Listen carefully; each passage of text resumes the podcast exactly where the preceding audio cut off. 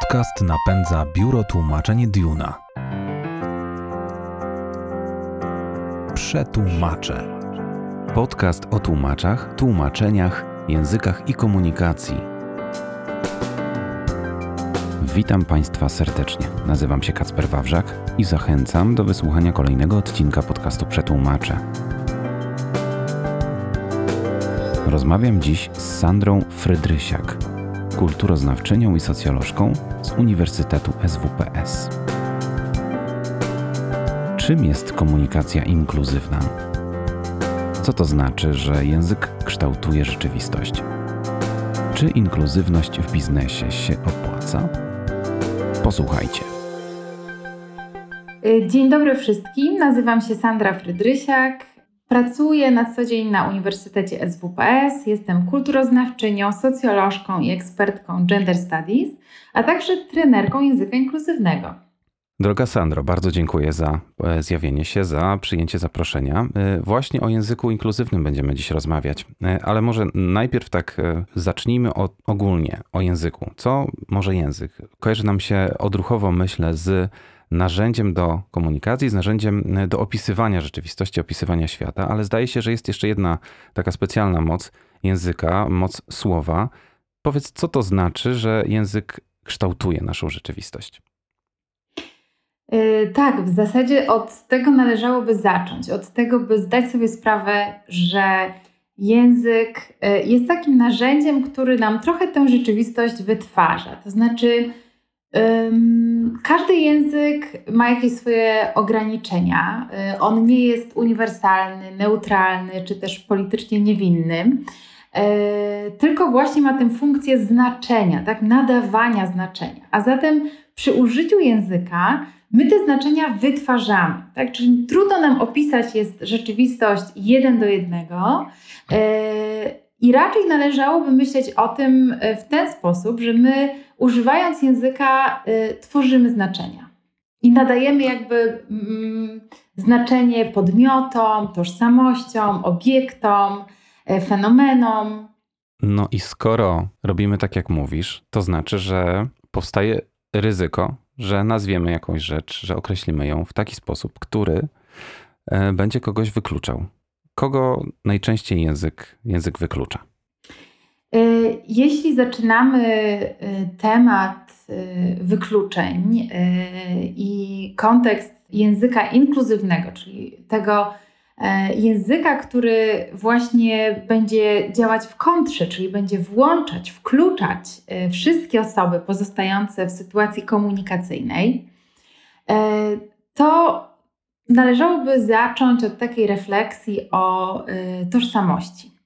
Bo to właśnie ze względu na różne kategorie tożsamościowe, w które wpadamy, często do tych wykluczeń dochodzi.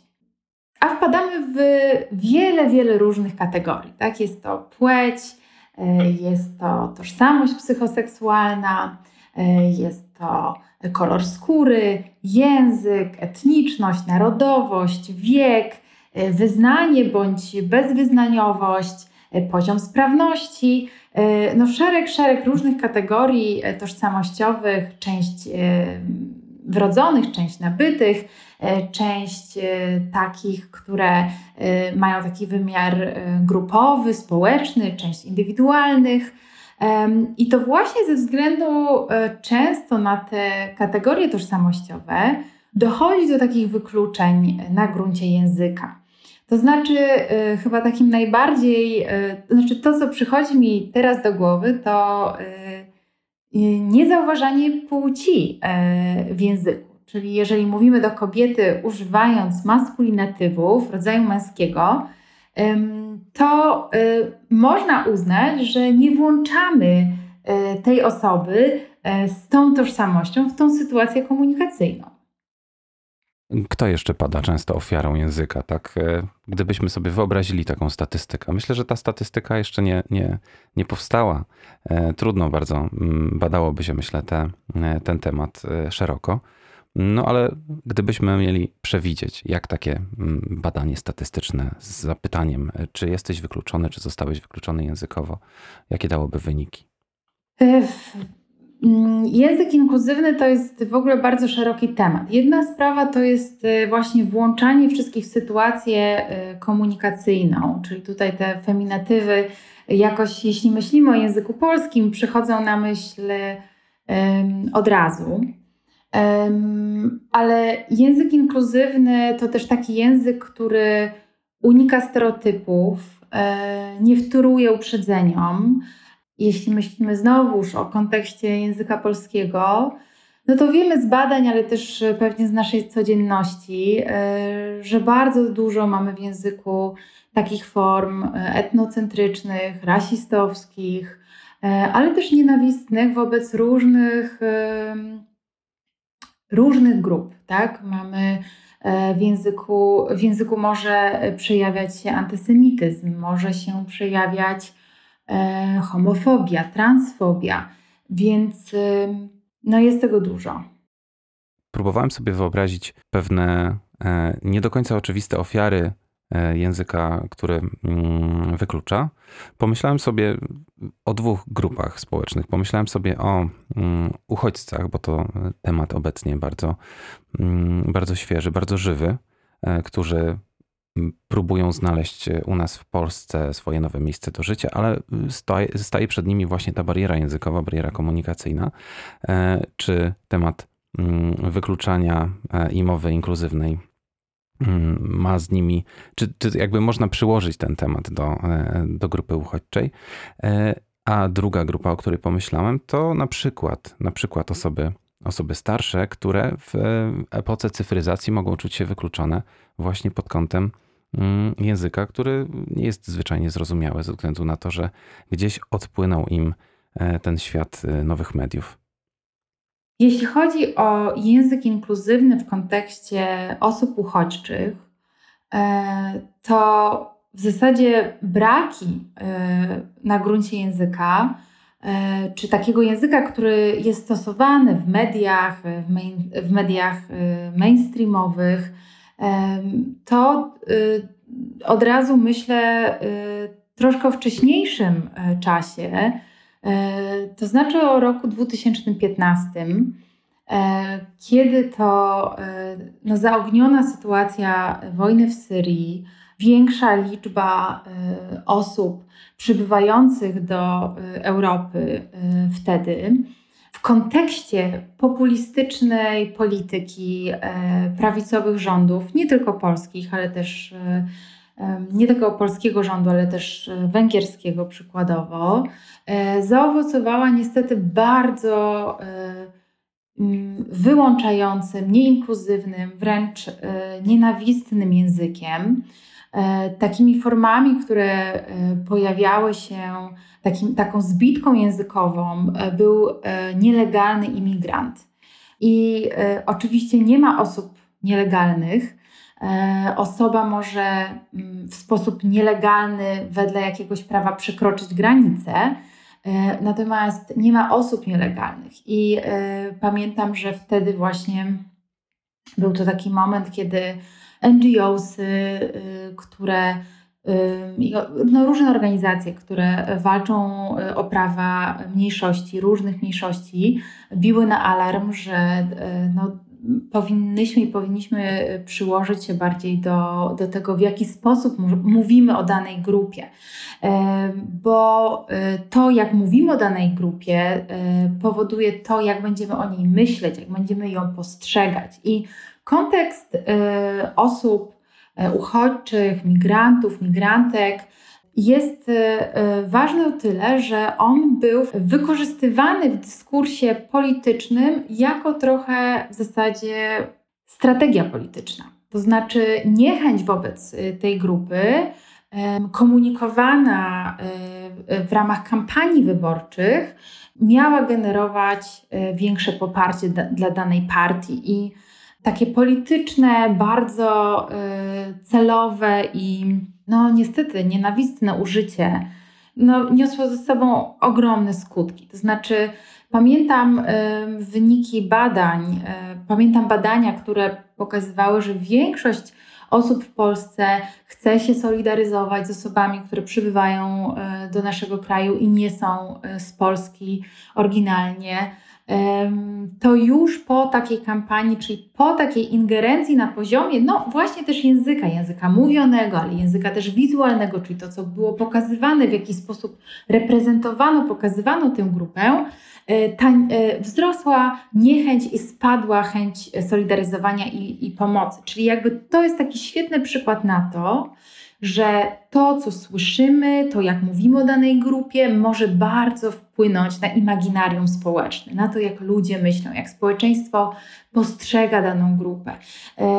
No e, i jak widzimy na tym przykładzie, język, e, a szerzej dyskurs, może wytwarzać też lęki społeczne, fobie społeczne.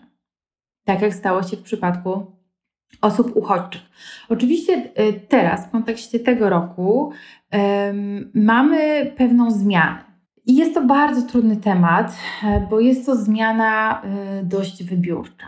To znaczy, jeśli myślimy o granicy polsko-białoruskiej jesieni 2021, to wtedy osoby uchodźcze, które przybywały, które chciały się e, e, starać o azyl, o status uchodźcy, uchodźczyni w Polsce, e, nie były wpuszczane do kraju, wręcz były wyrzucane poza granicę. Tak? Mhm. A w kontekście już w 2022 roku, w kontekście wojny i agresji rosyjskiej w Ukrainie, zaczynamy gdzieś odzyskiwać e, w dyskursie to słowo e, uchodźca, uchodźczyni z takim pozytywnym wydźwiękiem. No a gdybyśmy chcieli jeszcze mm, spróbować przyłożyć temat e, języka inkluzywnego do tak dużej grupy, którą na szczęście udało się wpuścić do naszego kraju, czy w Polsce według Ciebie dzieje się dobrze, jeżeli chodzi o właśnie zaproszenie i takie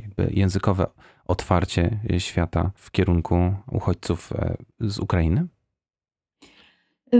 To, co zauważam, to coraz powszechniejsze używanie po prostu języka ukraińskiego w dyskursie publicznym, medialnym w Polsce, co postrzegam jako bardzo y, dobre działanie, bardzo takie inkluzywne działanie. To znaczy, my przede wszystkim zwracamy się do tych osób, zauważamy, że one są i kierujemy również do nich komunikaty. I to jest e, coś, co e, cieszę się, że się wydarza.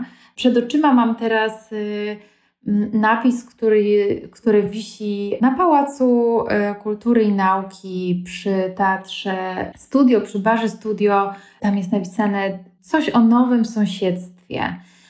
Jest i w języku polskim, i w języku ukraińskim. E, no i jest to taki komunikat w przestrzeni publicznej, gdzie ludzie się spotykają, gdzie, e, gdzie jest przestrzeń dla wszystkich właśnie, tak? I gdzie każda osoba będzie się czuć komfortowo, ponieważ będzie dla niej to zrozumiałe, jaki jest przekaz. Także wydaje mi się, że teraz te komunikaty w obu językach e, są takim, no taką emanacją języka inkluzywnego, tak? Że my w przestrzeni języka chcemy, aby każda osoba czuła się komfortowo. Prosta, szlachetna zasada. Myślę teraz tylko o tym, że chcę wetknąć oczywiście jakiś patyk w to mrowisko. Y, myślę teraz o tym, że kiedy mówimy o osobie, która jest osadzona w jakiejś, w jakiejś e, swojej kulturze głęboko, w, głęboko w tradycji, że E, droga osobo, teraz będziesz, mm, będzie trzeba zmienić pewną, pewną rzecz. Dawniej się mówiło tak, teraz nie wypada już tak mówić. E, skręcimy zaraz w stronę feminatywów choćby i, i to może być e, dobrym przykładem tutaj. No, dlaczego mam zmieniać to, jak, jak było mówione od pokoleń. Moja babka, moja prababka, wszyscy tak, wszyscy tak mówili. To, że każecie mi mówić teraz inaczej, odbieram jako krzywdę i to wcale nie jest inkluzywne, bo ja jestem teraz excluded. Y, no, y, słuchaj, chciałeś włożyć kij w mrowisko, ale feminatywy to akurat nie jest dobry przykład. Dlaczego? Mhm. Dlatego, że y, feminatywy były powszechne w języku polskim i jakby wycofanie się ze stosowania feminatywów nastąpiło po II wojnie światowej. I i było, dodam, y, była to taka zmiana dosyć y, odgórnie sterowana. To znaczy, państwo komunistyczne, jakim była wtedy Polska, postanowiło jakby wprowadzić taką regulację, odejście od tych żeńskich form nazw zawodów. Zresztą argumentując to wtedy jako bardziej równościową wersję, co wydaje się dosyć no, zaskakujące i mało logiczne z, z mojej dzisiejszej perspektywy, e, bo używanie, e, bo już wiemy, tak, na podstawie badań lingwistycznych, że używanie maskulinatywów w formie generycznej, czyli rodzaju męskiego, w formie generycznej, czyli takiej, która miałaby oznaczać zarówno kobiety, jak i mężczyzn, no to to nie działa, tak? I możemy sobie szybko tutaj przetrenować to, zamknąć oczy i wyobrazić sobie dyrektora albo prezesa, tak? I od razu widzimy raczej y, w większości przypadków y, mężczyznę y, w średnim wieku, w garniturze, gdzieś w biurze, a nie kobietę. Tak? I tak jest z również innymi maskulinatywami. One y, powodują, że wyobrażamy sobie y, mężczyznę, a nie kobietę. Więc, y, no i oczywiście to ma swoje konsekwencje, tak? Czyli jeżeli my na poziomie wyobraźni dopuszczamy tylko mężczyzn do jakichś zawodów, no to możemy od razu sobie dopowiedzieć, jakie są tego społeczne skutki, tak? Czyli kobiety nie widzą się na danym stanowisku i też są przez społeczne otoczenie niezachęcane do tego, by do takich pozycji aspirować, czy wręcz są dyskryminowane, tak? Ze względu na płeć, jeśli chodzi o dostęp do tych stanowisk. Więc w języku polskim y, feminatywy funkcjonowały y, przed wojną. E, oczywiście one, to nie było tak, że one były od zawsze, tak? One się pojawiały wtedy, kiedy pojawiały się kobiety na danych, y, w danych zawodach. E, natomiast takie, taki zwrot, odwrót od szerokiego stosowania feminatywów po II wojnie światowej dopiero nastąpił, ale co ciekawe, zauważmy, że ten zwrot nie nastąpił w przypadku takich zawodów, które no, są trochę mniej prestiżowe społecznie, tak? czyli fryzjerka, sprzątaczka, no nikogo y, nie dziwią te, y, te formy, nikt się nie oburza, ale jak już słyszymy doktorka, y, polityczka, psycholożka, no to wtedy jest nam trudniej zaakceptować te formy co z mojej perspektywy kulturoznawczej raczej odwołuje nas do tego, że mamy no, jakiś problem z tą płcią w języku i negatywnie myślimy o rodzaju żeńskim. A no, pytanie jest, dlaczego? Tak? Dlaczego postrzegamy coś, co będzie żeńskie, jako gorsze? No i odpowiedź prowadzi nas do kultury patriarchalnej, oczywiście. Ale załóżmy, że to jest nieuświadomione i jakby użytkownik języka jest powiedzmy niewinny, robi, robi to odruchowo, a nagle pojawia się zmiana, akceptowana przez językoznawców, sugerowana. Bardzo proszę, używajmy, wzbogacajmy język feminatywami. Jeżeli teraz ta zmiana zostanie jakby na mnie, e, nie chcę użyć słowa wymuszona, ale no, odczuwam, że, że jakaś zmiana nadchodzi, ta zmiana e, wprawia mnie w dyskomfort. Czy ta osoba wtedy będzie też wykluczona w ten sposób? Czy możemy tak to traktować, że to działa też w dwie strony, że ta druga strona też mm, może mieć tutaj coś do powiedzenia? To jest trochę błędne myślenie. To znaczy, musimy znać różnicę pomiędzy różnice w relacji, w poziomie władzy, dostępu do władzy, dostępu do przywilejów, jeśli myślimy o w danym kontekście grupie dominującej i grupie mniejszościowej. Tak? I e, grupa dominująca to jest grupa, która ma przywileje, których te kategorie tożsamościowe, w które wpada, e, dają jej pozycję, pozycję władzy, komfort. E, I te przywileje, one właśnie często są nawet nieuświadomione, tak? Nie, niezauważane, niedoceniane wręcz przez osoby, które y, posiadają je. E, grupa, grupy mniejszościowe to są z kolei grupy nie zawsze y, ilościowo mniejsze, bo myśląc socjologicznie, kobiety, mimo że statystycznie mamy więcej kobiet niż mężczyzn w, w społecznościach, to są grupą mniejszościową. Dlaczego? Bo grupy mniejszościowe to takie, które są wykluczane, które są marginalizowane, które doświadczają braku przywilejów, które doświadczają no, jakichś trudności e, w tej tkance społecznej, w życiu, w kulturze, w społeczeństwie, w polityce, w ekonomii, no, w zasadzie we wszystkich obszarach życia, e, jakie możemy, o jakich możemy pomyśleć. I jeżeli podejmujemy temat wykluczenia, dyskryminacji, nierównego traktowania, tak, którego doświadcza ta grupa mniejszościowa, no to należałoby zwrócić się w kierunku tej grupy, wysłuchać tego głosu, włączyć ten głos, e, a nie jakby mu oponować, tak? E, mówiąc coś odwrotnego. Tak samo jak było w kwestiach rasowych w Stanach Zjednoczonych, gdzie wiemy, gdzie dochodzi do strukturalnego, systemowego rasizmu, e, tak samo seksizm w języku no, jest dosyć oczywisty z perspektywy i krytyki feministycznej, krytyki takiej kulturoznawczej, e, ale też tak jak wspomniałeś, jest to coś, co jest zauważane e, no nie tylko przez radykalne feministki, ale również przez e, choćby Radę Języka Polskiego przy Polskiej Akademii Nauk, która składa się z wybitnych profesorek i profesorów e, językoznawstwa, polonistyki, e, której którzy to bardzo jasno e, powiedzieli, że potrzebna jest nam właśnie większa obecność płci w języku, aby dokładnie podkreślić ważność społeczną tej grupy, która była marginalizowana, czyli kobiet, tak, w różnych kontekstach też zawodowych.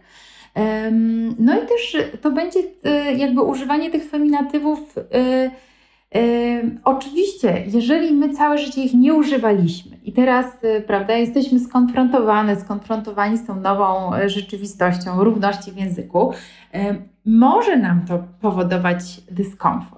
Tak? To y, temu nie zaprzeczam.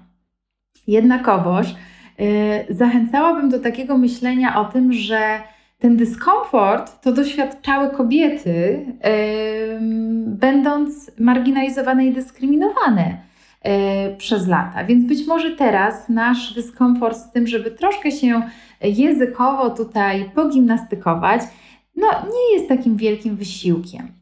Do tego yy, mamy szansę zostać ambasadorkami i ambasadorami takiej równościowej, pozytywnej zmiany, bo E, my wiemy, że jeśli chodzi, teraz konkretnie rozmawiamy o, o płci, o tożsamości płciowej, dyskryminacja ze względu na płeć jest fenomenem, który jest bardzo dobrze opisany w literaturze socjologicznej, psychologicznej, kulturoznawczej, tak? Czyli my wiemy, że nie wiem, w kontekście rynku pracy dochodzi do strukturalnej dyskryminacji. Tak? Mamy fenomeny takie jak e, szklany sufit, lepka podłoga, ruchome schody, szklany klif, e, etc.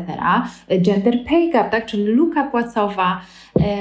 Więc e, my już wiemy, że to nie jest tylko tak, że my nie wiem, nie dopuszczamy, nie włączamy, czy dyskryminujemy kobiety na poziomie języka, nie używając feminatywów, czy, czy mówiąc seksistowskie żarty, czy jakby wtórując stereotypom, tak, nie płacz jak baba, etc.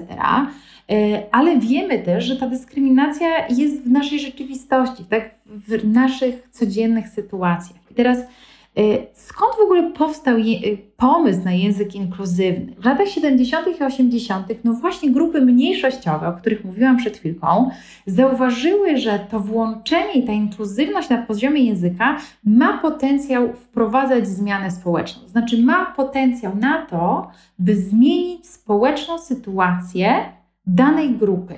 Więc używając języka inkluzywnego, mamy szansę przyłożyć się do takiej pozytywnej, równościowej zmiany. Tak? I nie tylko w kontekście płci, jak mówiłam tutaj, ale w kontekście tak naprawdę różnych, różnych grup, które no, doświadczają marginalizacji. A na poziomie języka możemy trochę sojuszniczyć e, tej grupie, tak? wesprzeć tą grupę i te osoby z grupy. Faktycznie e, dyskomfort nas czeka, wielu pewnie odczuje dyskomfort, kiedy mm, będzie nakłonionym do pierwszego użycia feminatywą, mimo że nigdy tego w życiu nie zrobili na przykład, e, ale pewnie podstawą będzie e, do tego, bardzo dobrą podstawą, podbudową, będzie wyjście od tego, żeby zrozumieć swoje przywileje, które, mm, które mamy, żeby je przełknąć, uświadomić sobie. I pewnie wtedy będzie trochę prościej. Ale ponad tym wszystkim, czy nam, Polakom i Polkom, nie jest trochę trudniej tutaj, jakby się tak chcieć przyrównać do, do społeczeństw, innych społeczeństw zachodnich. E, językowo po prostu mamy takie narzędzie, które, które stawia nam wysoko poprzeczkę tutaj, jeżeli chodzi o transformację. E, no pewnie masz e, w domyśle tutaj język angielski, który ma dużo form neutralnych i no faktycznie to jest ogromna różnica. Tak? W języku polskim mamy formy rodzajowe, mamy, yy, mamy te rodzaje, no i trudno jest nam yy, tego uniknąć. Tak? Musimy się z tym yy, skonfrontować. Ale wydaje mi się, że to chyba jest nasz urok, urok naszego języka i język polski jest tak pięknym językiem i feminatywy brzmią tak atrakcyjnie według mnie i tak pięknie, że yy, myślę, że to powinniśmy na to spojrzeć z takiej perspektywy, że to tak naprawdę jesteśmy wyjątkowe i wyjątkowi. Wziąć to po prostu jako pewnego rodzaju przyjemne wyzwanie i doznanie. Y, feminatywy, tak, ale jeszcze, jeszcze zaimki, których tyle teraz, mam wrażenie, powstało, powstaje. Takie, które mieszczą nam się w głowie, e, a inne, które tak jakby brzmią nienaturalnie. Jak z tym, jak to przełknąć? E, no tu znowu jest trochę tak jak z tymi feminatywami, że różne formy już istniały w języku polskim, ale e, czasem wyszły z powszechnego użycia i wydają nam się z perspektywy dnia dzisiejszego e, dosyć no właśnie dziwaczne, jakieś takie nowe. Ale ja tutaj bym zaproponowała y, przede wszystkim taką refleksję, y, zanim jakby, gdybyśmy nawet y, mieli, chociaż dzisiaj pewnie nie starczy na to czasu, żeby przez te neutratywy i wszystkie różne formy zaimkowe przejść, to myślę, że ważniejsze jest to, żeby w ogóle zrozumieć, czemu te zaimki są ważne, tak? czemu w ogóle jest teraz o nich mowa i dlaczego warto temu poświęcić swoją uwagę. Jeśli chodzi o tę kwestię, to y, przede wszystkim musimy wyjść y, poza myślenie binarne o tożsamości płciowej. Y, no bo jakby chyba z tego wynika to nasze oburzenie, tak, że nagle ktoś używa innych zaimków niż y, ona jej bądź on jego. Mhm. No i tutaj trzeba zrobić ten krok do tyłu e, i e, jakby zdać sobie sprawę z tego, że e, my funkcjonujemy faktycznie w binarnym podziale płci, natomiast płeć jest bardzo, bardzo niejednoznacznym, wielowarstwowym w zasadzie procesem. Tak, mamy płeć genotypową, chromosomalną, mamy płeć znaczy warstwę płci odnoszącą się do narządów płciowych zewnętrznych, wewnętrznych. Yy, tych warstw płci jest wiele yy, i też w związku z tym ta płeć nie jest zawsze taka binarna i tylko w dwóch opcjach. Ale my tak przywykłyśmy, przywykliśmy myśleć. E, jeśli chodzi o e, płeć, to angielskie seks, taka odwoju, odwołująca się właśnie do, do biologii, do materialności naszego ciała, to jest jedna sprawa. A druga sprawa jest, jest, jest to tożsamość płciowa, identyfikacja płciowa, którą, którą mamy, tak? którą czujemy i którą mamy. I teraz E, no, e, wiele osób z nas ma ten przywilej, że jesteśmy osobami cispłciowymi, czyli płeć nadana, przypisana nam przy narodzinach e, odpowiada tej płci odczuwanej, tej płci, którą, z którą my się identyfikujemy. E, wtedy jesteśmy, jesteśmy osobą e, cispłciową, tak? czyli e, moja płeć została oznaczona jako płeć żeńska przy narodzinach i ja jestem kobietą, czuję się kobietą. Ale mamy też osoby transpłciowe, tak? których ta płeć ta identyfikacja płciowa, ta tożsamość płciowa jest różna do tej, która była przypisana przy narodzinach. Mamy też osoby niebinarne, które również zaliczają się do osób transpłciowych, bo ich płeć również była źle oznaczona przy, nieodpowiednio oznaczona przy narodzinach, ale te osoby w ogóle mogą się nie identyfikować nie identyfikować z żadną z y, tych dwóch y, płci, czyli y, męską i żeńską. No i wtedy e, takie osoby e, mają swoje preferencje zaimkowe. W takiej rozmowie chyba warto wrócić do takiej e, kategorii, która ostatnio w języku polskim też za sprawą Olgi Tokarczuk zafunkcjonowała, czyli czułość i empatia, bo jeżeli wyjdziemy z takim stanowiskiem, że w zasadzie my no chcemy, chcemy szanować inne osoby, to nie powinno być dla nas problemu z tym, by użyć preferowanego przez daną osobę zaimka. Tak? Możemy też żeby ułatwić to sobie, pomyślmy też o własnej perspektywie. Czy my y, byśmy chciały, chcieli, żeby ktoś zwracał się do nas tak, jak nie lubimy tego, czy tak, jak nie, nie czujemy, że to jest o nas?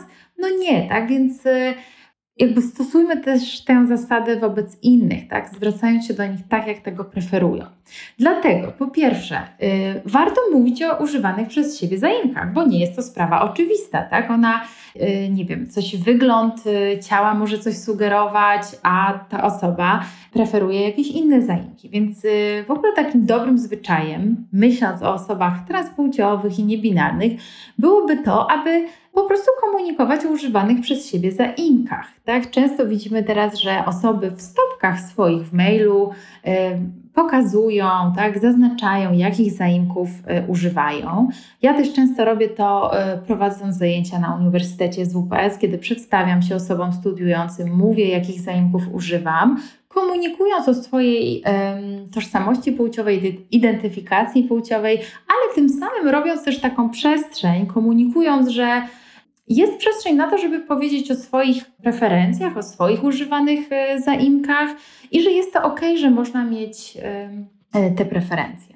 Wiem, że zajmujesz się też doradztwem w biznesie. Jeżeli ktoś chciałby, żeby jego biznes stał się bardziej inkluzywny, e, też właśnie komunikacyjnie głównie, to czym powinien się zainteresować? Czy to po pierwsze, czy to na pewno mu się opłaci? E, po drugie, czy, czy, czy, czy warto tak zwyczajnie się, się z tym męczyć? Czy to cokolwiek e, przyniesie pozytywnego? Czy to tylko taka PR-owa zagrywka? Jak to z tym jest?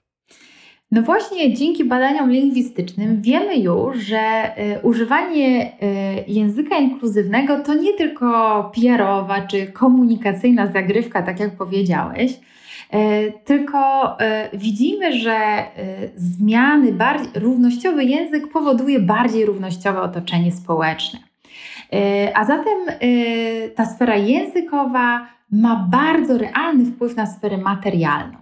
E, I w kontekście biznesu e, jest tak, że kiedy używamy języka inkluzywnego, wszystkie osoby e, mogą czuć się lepiej, mogą się czuć bardziej przynależne do danej organizacji. Tak? I teraz często organizacje mówią o tej kategorii belonging, tak? przynależności. Organizacje chcą, aby pracownicy, pracownice i osoby pracujące, wszystkie osoby pracujące, identyfikowały się z firmą, tak? ale żeby to mogło być możliwe, to one muszą się czuć sobą, tak? Mogą, muszą czuć, że mogą rozwijać swój pełen potencjał, zgodny z tym, kim są, kim się czują, e, jak się identyfikują.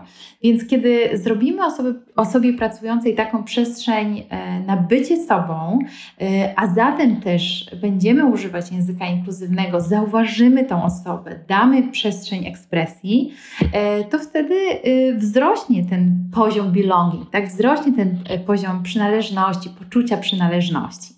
E, badania pokazują również, że wzrasta retencja osób pracujących, czyli takie osoby e, w organizacjach, gdzie e, dba się o różnorodność, inkluzywność, równość, wyrównywanie szans, częściej zostają ze swoim pracodawcą.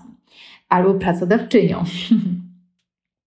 Do tego mamy szansę też wpływać na tkankę społeczną, czyli mamy szansę być takim biznesem odpowiedzialnym społecznie. Tak? Czyli jeżeli będziemy komunikować się używając równościowego języka, zarówno na poziomie słów, ale też obrazów, to mamy szansę wpłynąć na to, że będziemy no, tworzyć, tak jak powiedziałam, równościowe relacje, tak? E, I w ogóle kwestia mm, reprezentacji w języku jest szalenie ważna. I to, jakie przekazy do nas trafiają w ramach e, dyskursów medialnych, wytwarzają też takie nasze poczucie właśnie czy e, równości. Więc biznes i organizacje, korporacje mają ogromną tutaj rolę do, do odegrania. Poza tym e, jest jeszcze jedna rzecz, która e, no, w kontekście organizacji e, też jest, też jest ważna, chociaż dla mnie to oczywiście nie jest argument numer jeden, bo mi bliższe są te argumenty takie etyczne, związane właśnie z równością społeczną, z wyrównywaniem szans. Ale też szereg raportów organizacji takich wielkich firm jak Accenture, jak Deloitte, jak McKinsey, e, pokazują, że inkluzywność nie tylko na poziomie języka, ale też e, na poziomie nie wiem, doboru osób pracujących skutkuje wyższą innowacyjnością zespołów, a z kolei wyższa innowacyjność zespołów przynosi wyższe zyski finansowe. Także no, biznes też ma tutaj swoje powody do tego, by e, tę inkluzywność e, wdrażać. No a może tak na koniec zastanówmy się, czy jako e, odpowiedź wydaje się oczywista, ale tak, tak może zamknijmy klamrą, czy jako społeczeństwo powinniśmy się zainteresować e, generalnym rozwiązaniem sprawy języka e, w stronę inkluzywności. Czy jest możliwe mm, osiągnięcie takich 100% inkluzywności w naszym społeczeństwie i czy to nam się opłaci, czy tak, czy warto iść tą drogą? Drogą inkluzywności zdecydowanie warto iść. Myślę, że inkluzywność e, należy rozpatrywać jako proces, e, czyli e, zawsze będzie coś jeszcze do, do zrobienia. Grupy marginalizowane, wykluczone, mniejszościowe, o których wspominałam, wobec których bardzo często właśnie no, jest stosowany nieinkluzywny język, ich potrzeby też się zmieniają, więc myślę, że należy myśleć o tym, y, o tej inkluzywności bardziej jako takiej wrażliwości i takim ciągłym procesie, procesie bycia uważną, uważnym, uważnymi na, y, na to, co dzieje się w naszym otoczeniu społecznym, kulturowym, na zmiany, które y, wokół nas występują. I takie uważne wsłuchiwanie się w potrzeby tych grup e, będzie skutkować tym, że będziemy funkcjonować w bardziej równościowym społeczeństwie. Więc tak naprawdę każda osoba, e, każdy, każda z nas e, ma tutaj coś do wygrania. Tak? To nie jest tylko tak, że ja wcześniej wspomniałam o tym wątku takim aktywistycznym trochę, tak, że my możemy zostać ambasadorką, ambasadorem dobrej, dobrej zmiany, równościowej zmiany. I, i, i to jakby tak trochę mm, y, prowadzi na myśl aktywizm, ale, ale trzeba zwrócić uwagę też na to, że język inkluzywny, inkluzywne postawy będą generować inkluzywne otoczenie również dla nas, tak? Czyli nawet jeżeli my nie jesteśmy w żadnej grupie, która jest marginalizowana, e, to i tak e, będziemy mieć zysk z, e, z inkluzywności, bo będziemy mieć szansę żyć w bardziej równościowym społeczeństwie. Będziemy mieć wpływ na to, żeby nasza kultura była bardziej równościowa, przyjazna, włączająca.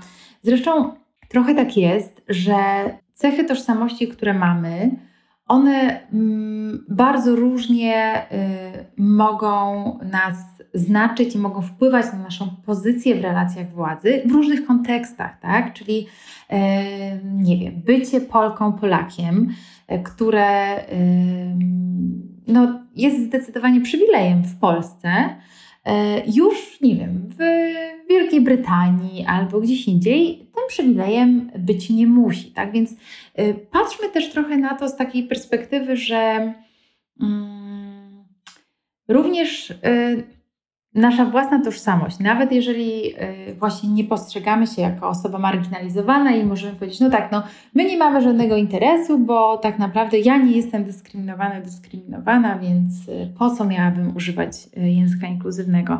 No właśnie po to, że jest to taki szerszy obrazek. Ważne jest y, to, żeby było więcej empatii chyba. To jest taki wniosek y, najogólniejszy, y, który mm, tutaj chyba nam wypłynął sam. To prawda. Droga Sandro, bardzo dziękuję za, e, za rozmowę, za podzielenie się wiedzą, za podzielenie się mm, swoją wizją. Próbujmy trochę zaczarować tę naszą rzeczywistość, zmienić ją, e, żeby było e, więcej empatii, żeby było więcej inkluzywności. Wtedy będzie więcej wolności dla nas wszystkich. Dziękuję. Dziękuję. Wam, drodzy słuchacze, bardzo dziękuję za uwagę i zapraszam do wysłuchania kolejnych odcinków podcastu Przetłumaczę. Do usłyszenia.